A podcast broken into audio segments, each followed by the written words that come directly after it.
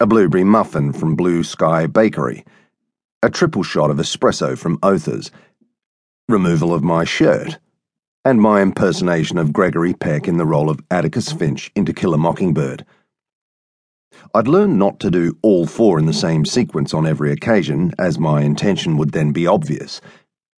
To provide an element of unpredictability, I settled on tossing a coin twice to select a component of the routine to delete. I had placed a bottle of Elk Cove Pinot Gris in the refrigerator to accompany the diver's scallops purchased that morning at Chelsea Market. But when I returned after retrieving our laundry from the basement, there were two glasses of orange juice on the table. Orange juice was not compatible with the wine.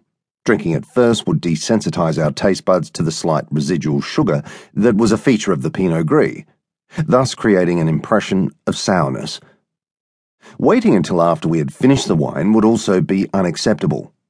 Orange juice deteriorates rapidly, hence the emphasis placed by breakfast establishments on freshly squeezed. Rosie was in the bedroom, so not immediately available for discussion. In our apartment, there were nine possible combinations of locations for two people, of which six involved us being in different rooms. In our ideal apartment, as jointly specified prior to our arrival in New York, there would have been 36 possible combinations, arising from the bedroom, two studies, two bathrooms, and a living room kitchen. This reference apartment would have been located in Manhattan, close to the 1 or A train, for access to Columbia University Medical School, with water views and a balcony or rooftop barbecue area.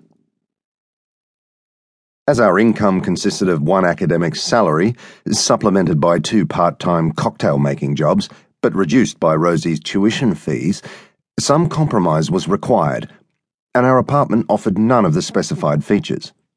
We had given excessive weight to the Williamsburg location because our friends Isaac and Judy Esler lived there and had recommended it. There was no logical reason why a then 40 year old professor of genetics and a 30 year old postgraduate medical school student would be suited to the same neighbourhood as a 54 year old psychiatrist and a 52 year old potter who had acquired their dwelling before prices escalated. The rent was high, and the apartment had a number of faults that the management was reluctant to rectify. Currently, the air conditioning was failing to compensate for the exterior temperature of 34 degrees Celsius, which was within the expected range for Brooklyn in late June. The reduction in room numbers, combined with marriage, meant I'd been thrown into closer sustained proximity with another human being than ever before. Rosie's physical presence was a hugely positive outcome of the wife project, but after 10 months and 10 days of marriage, I was still adapting to being a component of a couple. I sometimes spent longer in the bathroom than was strictly necessary. I checked the date on my phone, definitely Friday, 21st of June. This was a better outcome than the scenario in which my brain had developed a fault that caused it to identify days incorrectly, but it confirmed a violation of the alcohol protocol. My reflections were interrupted by Rosie emerging from the bedroom wearing only a towel. This was my favourite costume, assuming no costume did not qualify as a costume. Once again, I was struck by her extraordinary beauty and an inexplicable decision to select me as her partner. And, as always, that thought was followed by an unwanted emotion an intense moment of fear that she would one day realize her error. What's cooking? she asked. Nothing. Cooking has not commenced. I'm in the ingredient assembly phase. She laughed in the tone that indicated I had misinterpreted her question.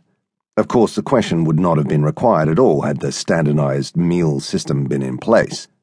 I provided information that I guessed Rosie was seeking. Sustainable scallops with a mirepoix of carrots, celeriac, shallots, and bell peppers, and a sesame oil dressing.